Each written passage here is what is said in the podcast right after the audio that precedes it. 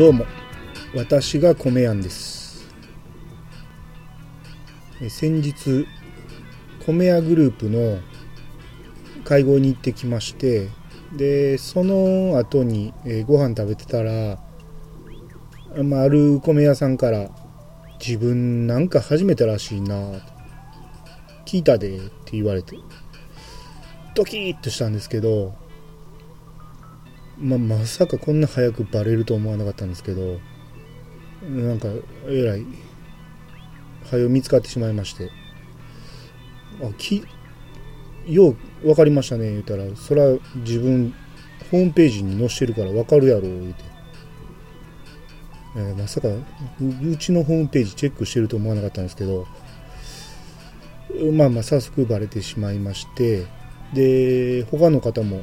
あのー、あれ何どうやって聞くの？みたいなことを言われまして、うん、まあその方はスマホで見つけたんでスマホで聞こうとしたらあのー、聞けない場合はダウンロードはこちらみたいな多分そっちをクリックしてうんよくあのー、出てきた画面がよくわからなかったっていうことだと思うんですけど、まあ、あのちょっとこのオープニングであのポッドキャストの聞き方みたいなのをちょっと話してみたいと思います。えー、まあ、ポッドキャストとは何かまずあのポッドキャストっていうのはね、えー、もともと、えー、音楽プレーヤーの iPod ってあのちっちゃいやつがあると思うんですけど、えー、あれ用にアップルが始めたあのいわゆるラジオサービスなんですけど、まあ、素人でも始めるしプロでも配信できるっていうやつで、まあ、簡単にできるサービスなんですけど無料で。でこれが今では iPhone でも聞けるしパソコンからでも聞けるしえー、もう iPhone でなくても、えー、普通の Android のスマホからでも、えー、もうどっからでも聞けるっていうやつなんですね。で、この番組は一応、ポッドキャストという形をとってるんですけど、えー、もともとはその音楽ファイルをブログに貼り付けてるだけなんで、えー、一番簡単に聞く方法はブログで、えー、再生してもらうのが一番簡単に聞けるんですね。まあ、これを聞こうと思ってもその聞けないプレイあのブラウザがあるみたいででそういう場合はダウンロードしてもらってそれを再生してもらうっていう形になるんですがその Android ではなかなかその慣れてない方にとってはダウンロードしてそれを再生するっていうのがちょっと難しかったらしくて、うん、で、まあ、そのやり方は一応教えたんですけどうんできればねポッドキャストっていうものから聞いていただきたい。なんでかって言いますとあのー、まあ、この番組ももう30分超えるぐらいの番組なんでそれをずっとパソコンの前に座って聞いてたりスマホで外で、えー、ブログから聞いてたら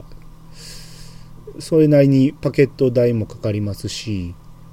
で一旦途中で止めるとまた1からになってしまったりするんででそういうのを解消するのもそのポッドキャストっていうのはもう続きからも聞けるしで一旦登録しとけば勝手に w i f i につながってる間にダウンロードしてくれますんで、えーまあ、僕が配信をすると、えー、勝手にダウンロードして聞けますよっていう通知をくれるんですね。だからこれで聞くのが一番聞きやすいと思います。まあなんかの移動の間なんかにえー、途切れ途切れで聞いてもらったらあのー、暇つぶしなんかにもなるかなと思いますんでで他にも面白い番組いっぱいあるんでその辺検索してもらえばえー、結構ポッドキャスト楽しいと思いますんででこのポッドキャストっていうのはどうやって聞くんやっていう話なんですけどえー、一番簡単なのはもう iPhone ですね。iPhone は一番最初買った状態からもう、ポッドキャストのアプリが入ってます。えー、紫色の、えー、アイコンなんですけど、うん、これ開いてもらえば、もうあの検索の、えー、虫眼鏡のところをタップしてもらえば、そのコメヤ88で検索して、すぐに出てきますんで、もう米屋だけでも出てきます。米屋カタカナで出てきますんで、えー、もうこれを購読ってしてもらえば、購読の購ってあの買うみたいな感じになってますけど、別にお金は一切かかりませんので、もう購読ってやるだけで、あとは、その、Wi-Fi 環境なんかで、もう勝手にダウンロードされるんで、これが一番聞きやすいと思います。えー、iPhone じゃない Android スマホなんかを持っておられる方は、えー、Google プレイで、えー、アプリを検索してもらえば、あの、ポッドキャストプレイヤーっていうやつが無料でありますんで、えー、まあ私も使ったことないけど、使った人は結構使いやすいっていう話なんで、えー、これをダウンロードしてもらってあ、もちろん無料です。えー、これをダウンロードしてもらって、えー、コメア88検索すればすぐに出てくるはずなんで、えー、ぜひこれでやってみてください。で、まあ、パソコンから聞かれる場合はもうそのままファイルダウンロードしてもらうのが一番じっと座ってなくてもいけるんで、それがいいんじゃないかなと思います。これはあの URL 貼っときますんで、えー、もしやってみようっていう方はそこをクリックしてもらえば多分ダウンロード簡単にできると思いますんで、えー、ぜひ試してみてください。それでは始めましょう。米屋の米屋88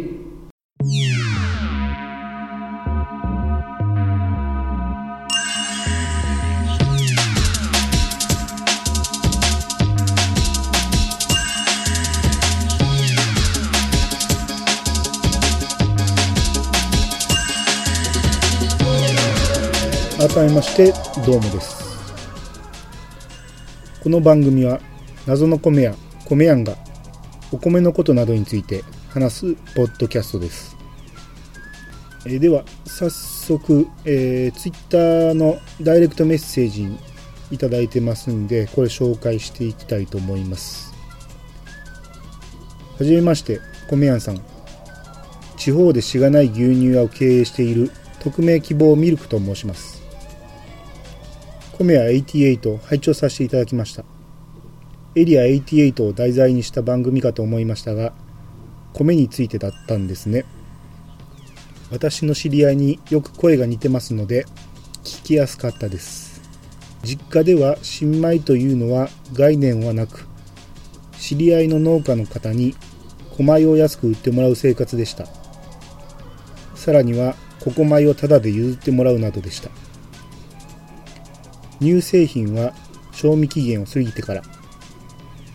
米は狛米になってから食べるものだと思ってました。きり。まあ食い慣れもありますしこれが普通だと思って育ちましたから何とも思いませんでしたが。外食や給食で真っ白のご飯を食べた時の感動ったら美味しんぼばりのうーまいでしたよ。ちなみにうちはガス釜で炊いてます。それを保温するジャーに移します。で、小米だからかもしれませんが、1日経つとすぐ臭くなります。そしたらお茶漬けか焼き飯行きになります。これは仕方ないことなんでしょうか。あと、おにぎりって何で自分ちのじゃないと口に合わないんでしょうかね。人のうちのも苦手ですし、コンビニなんて全然口に合いません。私だけですかね。嫁に聞くとめんどくさい人ね。で済まされます。ではではあ米やんさん配信頑張ってください。はいえー、ピあえー、匿名希望ミルクさんありがとうございました。えー、結構長いメールでしたね。えー、っとねまあエリア88を題材にした番組かと思いましたってありますけど、まあ、当然、えー、そこをもじってます。あの名前決めるときにすっごい迷ってたんですけど、えー、米屋とエリアが似てるなあと88はそのまま使えるなと思って。まああの取らせてもらいましたあちなみに88はあの米っていう漢字は88をぐちゃってくっつけたような感じなんでまあそういうことであの僕もよくロゴなんかで88ってよく使うんですけど、まあ、そういう意味ですね。えー、あと新米という概念がなくて、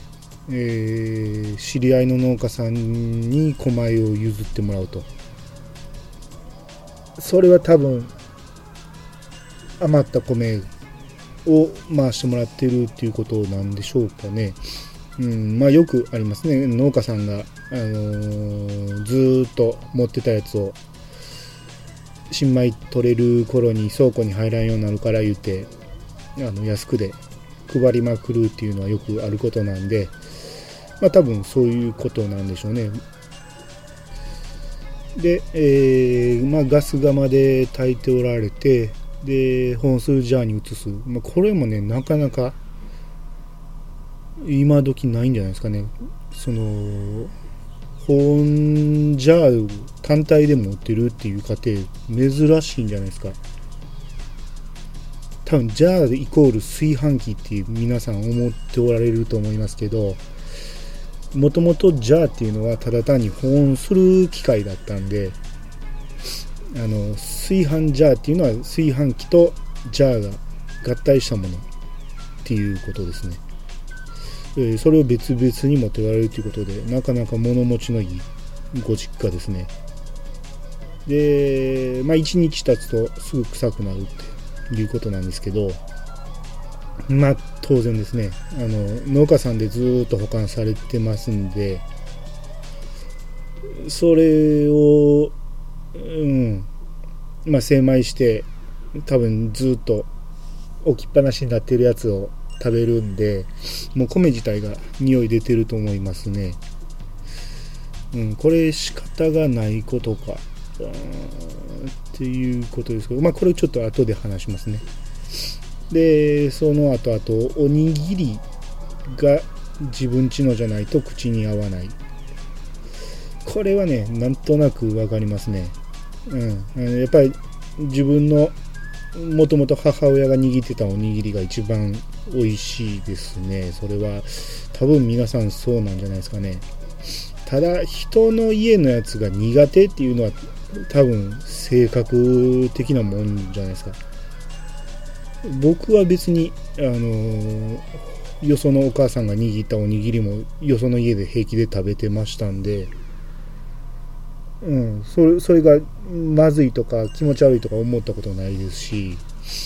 多分それはただ単に性格でしょうね。潔癖の毛があったんじゃないですか。うん。まあ苦手っていう人も結構いると思うんでその辺は個人差だと思います。あと、まあ、コンビニのおにぎりですね。あの、一時期を境にね、コンビニのおにぎりが美味しい美味しいっていう人がすごい多くて、うんそれを言われた時に僕もね、特に反論はしないんですけど、で、僕も普通にコンビニのおにぎりはよく食べますけど、僕もコンビニのおにぎりは美味しいと思って食べたことはないですね。うん。あれは、まあ昔に比べて美味しくなったと思うかもしれないですけど、やっぱり機械で形を生成してるんで、やっぱおにぎりっていう感じはしないですね。ただ単に米を食べてるっていうだけな感じがするんでその辺は僕も同意ですかね。うん。まあ、奥さんに面倒くさい人ねって言われるのは多分この方は何百回も何千回と言われてると思うんであのご飯だけじゃなくて、うん、多分いろんな意味を込めて面倒くさい人なんでしょうね。うん、っていうことで、えー、今回は、えー、テーマであります、えー、新米と古米についてですね、えちょっと話していきたいと思います。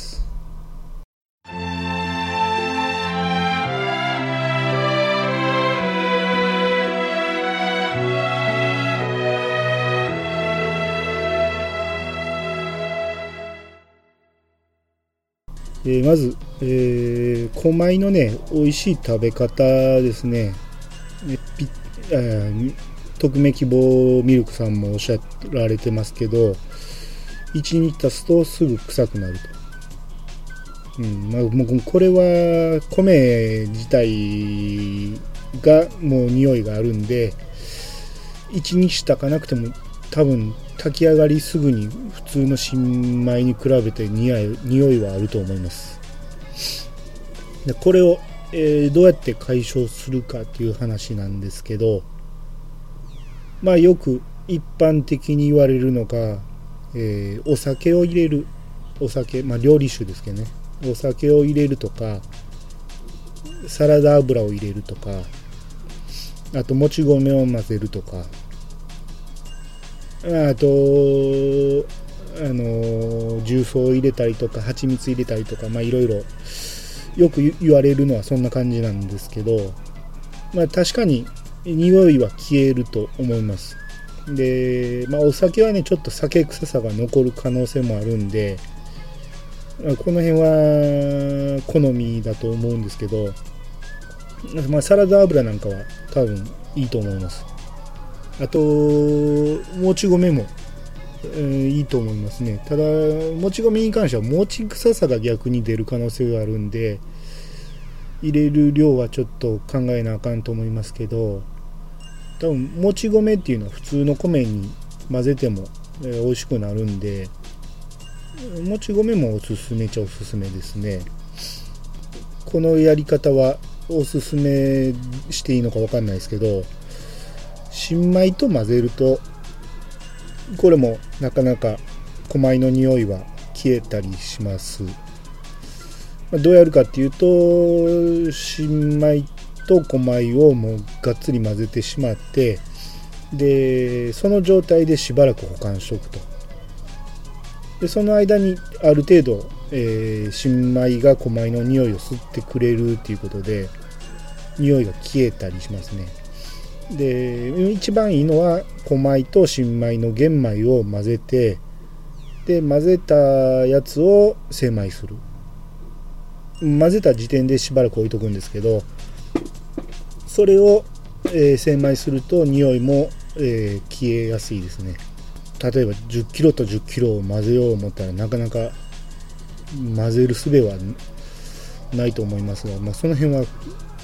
米屋の知り合いがおればうちの近所に住んではったらねあのなんぼでもやってあげるんですけどなかなか自分の家で米を混ぜるってなかなかうまいことできないと思いますが、まあ、もし可能やったら1回試してもらえば。あと、まあ、米の、えー、炊き方なんですけど、えー、まあ、よく言われるのがしっかり研ぐ、えー、普通新米だったらそんなに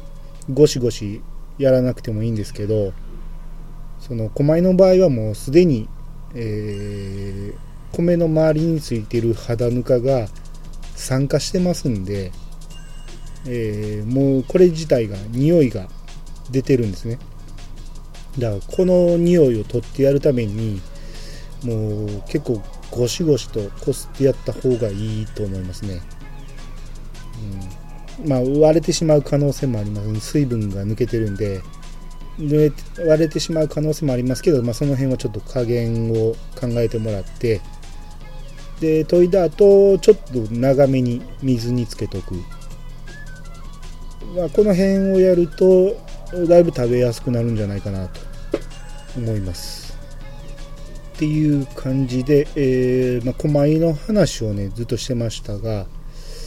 えー、新米と狛米の定義っていうのをねちょっと話ししたいと思うんですが、えー、皆さん新米と狛米はどう違うのか、まあ、新米はわかると思うんですけど、えー、秋に収穫されたお米は新米ですね。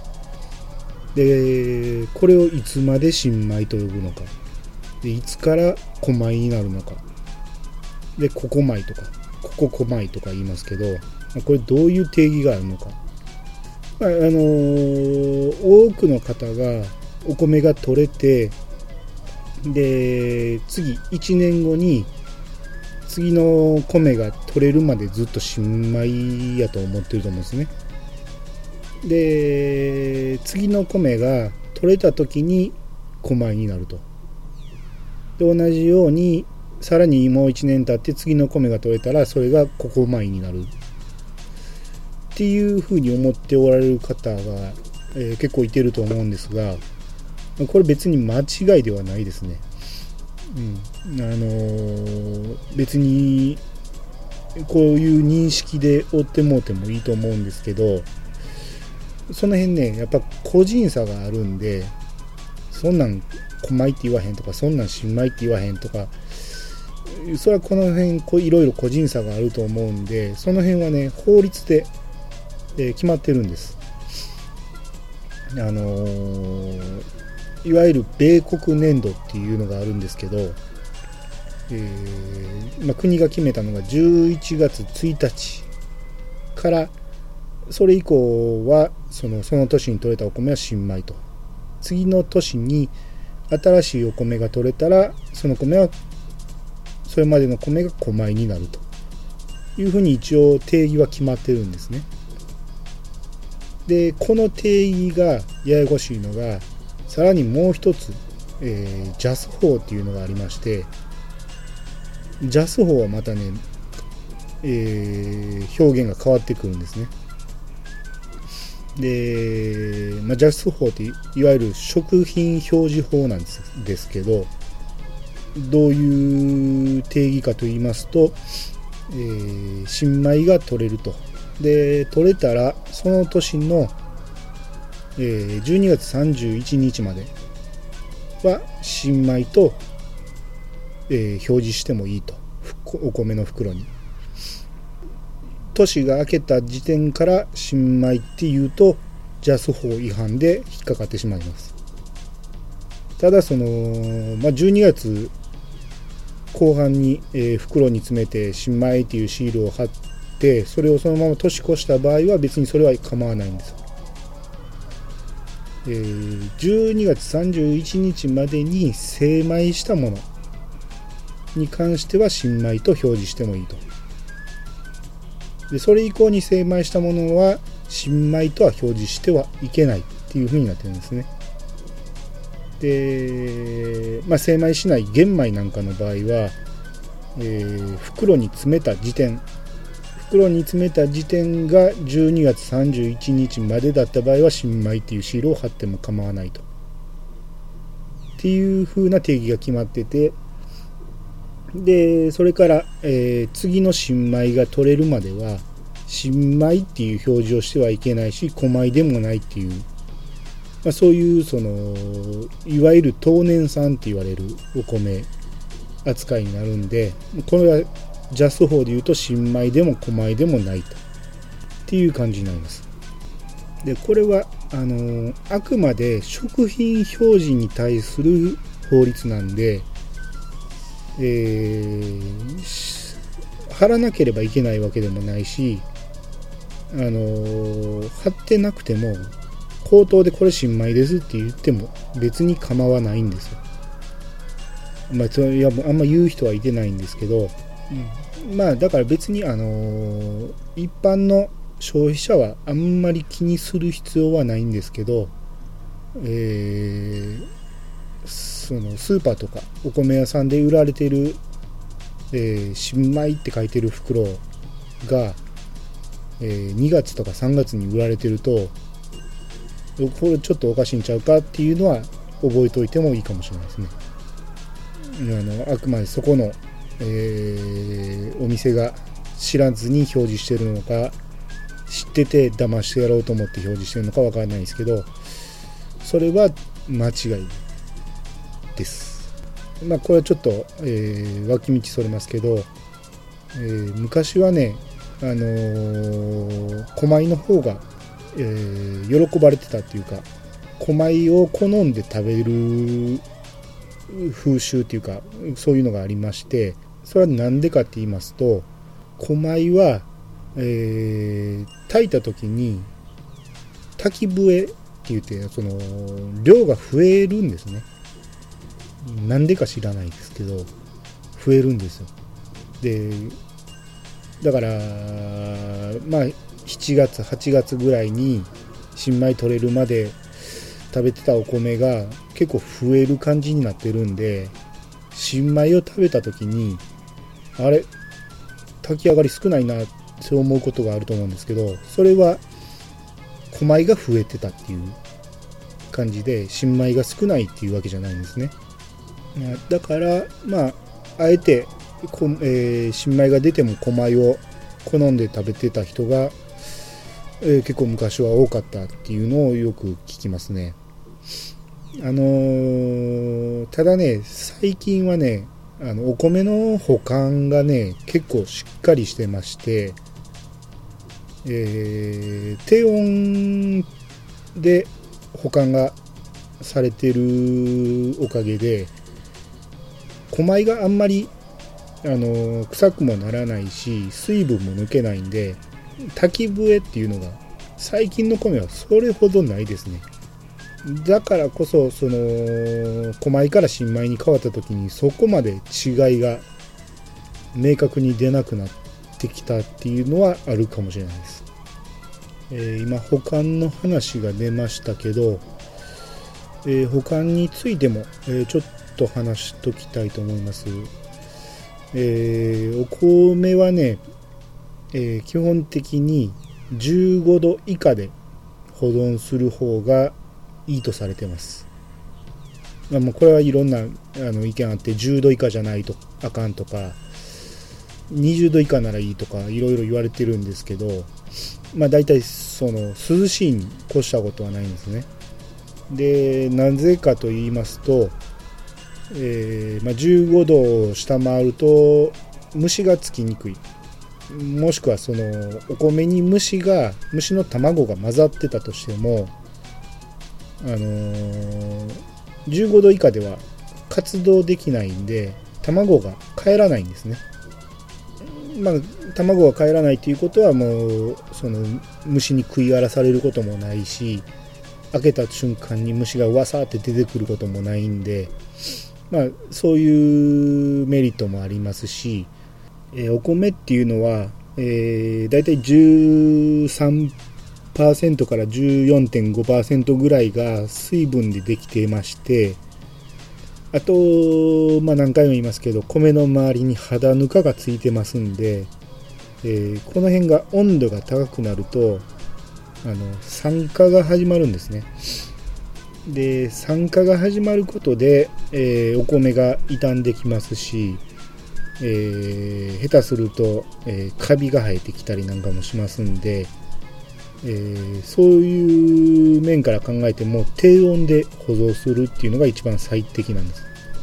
まああのご家庭で、えー、保管する場合一番いいのは、えー、冷蔵庫ですね。冷蔵庫に、えー、密封容器で、えー、お米を入れておくのが一番いいと思います。まあ、なぜ密封容器かというと、まあ、冷蔵庫って結構いろんな匂いがしますんで、まあ、そういうのを防ぐっていうのもありますしあとできれば野菜室がいいんですけどあのー、普通の冷蔵室はちょっとカラカラになってしまうんで、えー、野菜室に入れてほしいとで野菜室だと適度に水分もありますんでただ他のね野菜の匂いが移る可能性もあるっていうことで密封容器で。で水分なんかもあんまりあのー、高すぎると良くないんでそういう意味で、えー、密封容器がいいと思います、まあ、そんなん冷蔵庫に1 0キロも入らんよっていう場合は、まあ、できたら小分けにして入れてもらうか、まあ、あの少量ずつ買っていただくのが、えー、一番いいと思います。えー、あとですね、えー、お米にはあのー、賞味期限がないんで別にいつまで置いてても食べれるのは食べれるんですけど、えよく言われるのが、え精米してから2週間以内に食べきってくださいっていうふうに、えー、まあ、よく言われるんですね、えー、僕が言われるんじゃなくて、あのー、米屋とかそういう人がよく言ってるんですけどうーんまあ実際多分そうだと思うんですが2週間経ったから言うてお米がまずくなるかって言われたら僕はそこまで思わないんですね。あの多分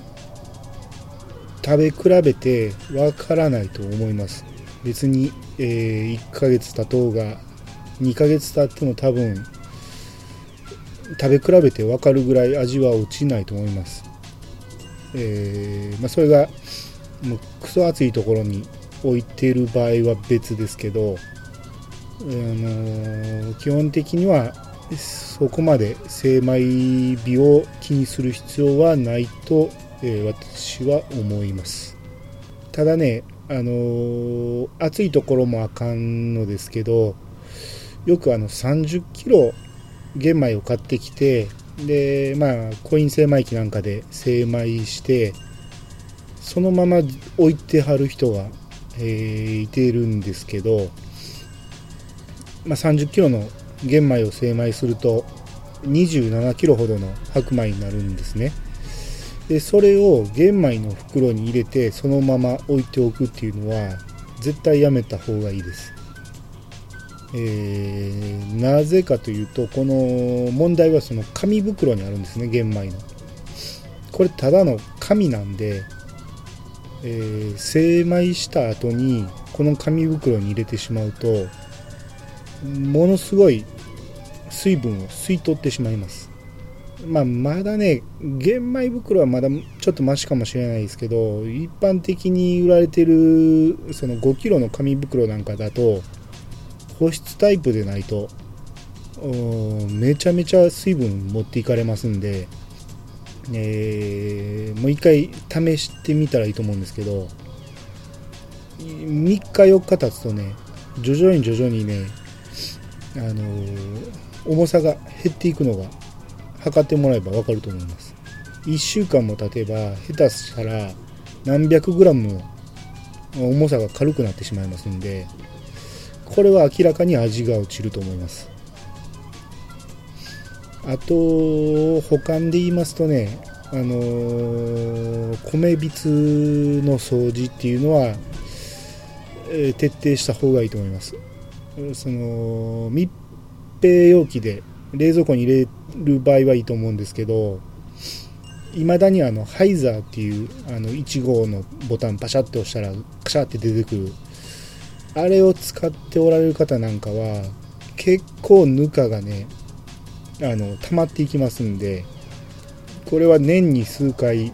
あのかなり念入りに掃除した方が、えー、ここに、えー、虫が卵を産んだりしてでそれが次のシーズンになって一気に卵がかえってえー、えぐいぐらいの虫が湧き出してくるとかガが飛び出すとかいうことがありますんで保管をその米びつでされている方は、えー、もう掃除は徹底した方がいいと思います。っていう感じで、えー、今回は新米と小米あとお米の保管方法の、え、話でした。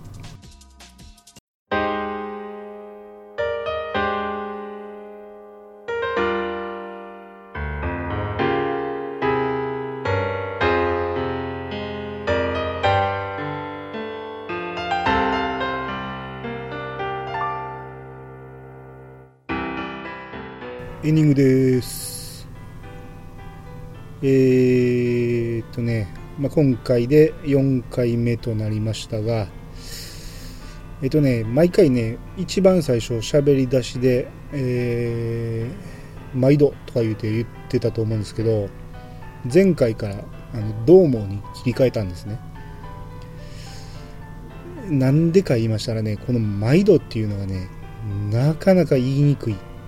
最初は普通に挨拶としてね、こんにちはとか、こんばんはとか言おうかなと思ってたんですけど、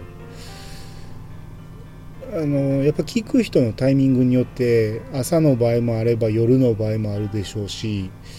こっちが夜に撮ってるからこんばんはっていうのも、まあ、ちょっとおかしいかなと思ってでまあいつでも使えるあの毎度にしたんですね。あの関西人関西人に言うたかあのまあ、毎度って商売人が使いそうな言葉なんで、えー、毎度っていう感じで喋り出したらいいかなと思ったんですけどこれがなかなかね難しいっていうかね喋り出しに毎度っていうとねなんかなんかしっくりこないんですよ。だから1回目とか2回目ね僕あの録音ボタンを押してから毎度とか、毎度とか、毎度とか、もう何回も何回も言うんやけど、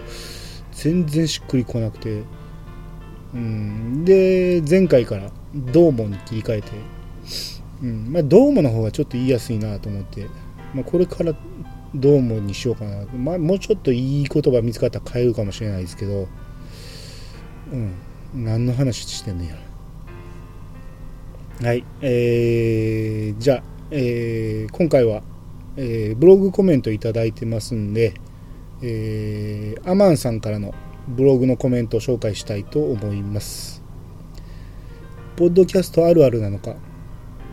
第1回は黒歴史だという方は多いけど。聞いてる側は特に何の違和感嫌悪感もないですけどね。わらといただきました。ありがとうございます。